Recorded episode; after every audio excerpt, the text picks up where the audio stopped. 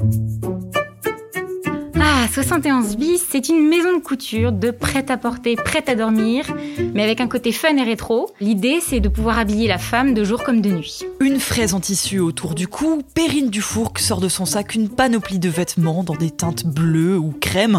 C'est ce qu'elle a créé pour sa marque 71 bis. It West à la rencontre des femmes entrepreneuses. En partenariat avec Orange. Je suis Diane Berger et je vous présente Perrine Dufourc. Elle est venue seule aujourd'hui, mais vous allez l'entendre quand elle parle de 71 bis, elle dit souvent nous ou on.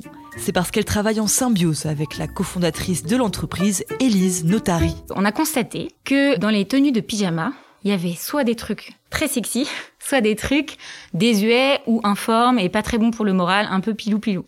Et en fait, il y avait un peu une page euh, qu'on pouvait encore raconter et écrire. C'était de se dire, on veut un pyjama hyper élégant, mais tellement élégant que si on veut, on peut le porter dans la rue. On aime beaucoup le froufrou. On adore dire bienvenue à Froufrouland. Nous sommes d'humour, d'humeur et d'humour, parce qu'on aime bien avoir un peu d'humour. Froufrouteuse. Nos vêtements, souvent, il y a des cols, parce qu'on trouve que ça donne un beau port de tête, un peu royal. Élise, mon associée, m'a offert une fraise. La fraise, c'est le terme qu'on utilisait au XVIe siècle, qui est un col amovible. Et de là, engouement de folie. Et on s'est dit, en fait, il y a un super concept de faire croire que vous avez une blouse en ayant un col amovible et des manchettes amovibles. Donc c'est un petit volant que vous glissez au poignet. C'est un accessoire de mode qui twiste votre tenue. Et là, donc j'ai une deuxième pièce, donc qui est un kimono, un saut du lit, on pourrait dire. Quand on s'est lancé, on a fait un questionnaire pour savoir comment les gens dormaient. Et on a constaté qu'il y avait beaucoup de gens qui faisaient partie du club des tout nus. Donc on s'est dit qu'il fallait un produit pour ces personnes-là. Et euh, le kimono répond à cette fonction parce que euh, ouvrir au facteur euh, en se drapant dans sa couette, c'est quand même bien galère. Donc là, on se drape de son saut du lit et ni vu ni connu, je t'entourloupe. et votre dignité est complètement gardée et vous êtes super élégante. Voilà. Et en fait, l'idée, c'est vraiment ça, c'est d'être élégante séduisante quand même. Et c'est vraiment notre postulat de départ. C'est élégante, mais jusqu'au fond de son lit et dans la rue. Et ça fait du bien, en fait.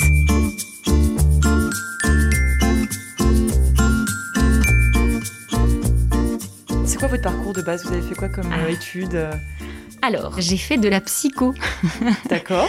Je voulais être psychologue pour enfants. Et finalement, je suis partie en école d'art appliqué. Donc j'ai un diplôme de décorateur étalagiste. Et à la fin de mon, mon école, je me suis dit qu'il fallait que je fasse comme les écoles de commerce, un stage de longue euh, étude, de sortie quoi.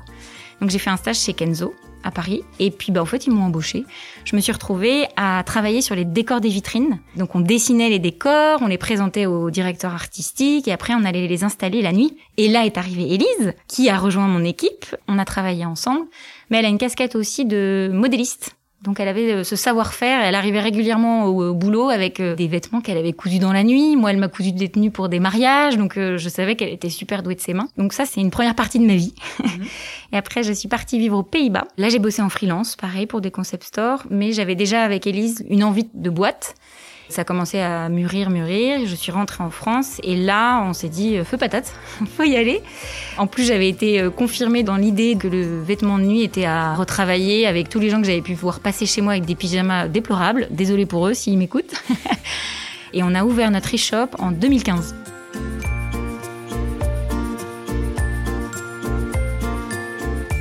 Et ça a été quoi votre première euh, réussite justement, votre première victoire? Des clientes qui se sont mariées en chemise de nuit. Non. Si. Et euh, bon, alors à contrario des, des premières victoires, des premiers grands succès, c'était quoi les moments difficiles dans la création de cette entreprise?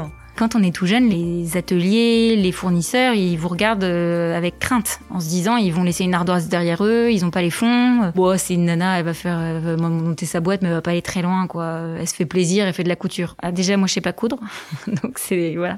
Qu'est-ce qu'il y a eu d'autre de long Bah, trouver aussi euh, son rythme et son terrain de chasse quand on est deux. Savoir qui fait quoi. Au début, on voulait tout faire ensemble, et maintenant, bah, on a des casquettes bien définies. Moi, je sais pas choisir des tissus, c'est vérifié. J'ai aidé plusieurs fois Elise, je suis une catastrophe. Et à l'inverse, euh, bah, moi, je suis plus sur la com et Elise, elle a pas le temps de venir euh, m'aider euh, pour faire tout ce travail-là. Donc, on a trouvé vraiment nos, nos terrains et on est ultra complémentaires. Et c'est quoi la plus belle partie d'être entrepreneuse? Moi, je trouve l'aventure humaine, c'est génial. Chaque jour est différent.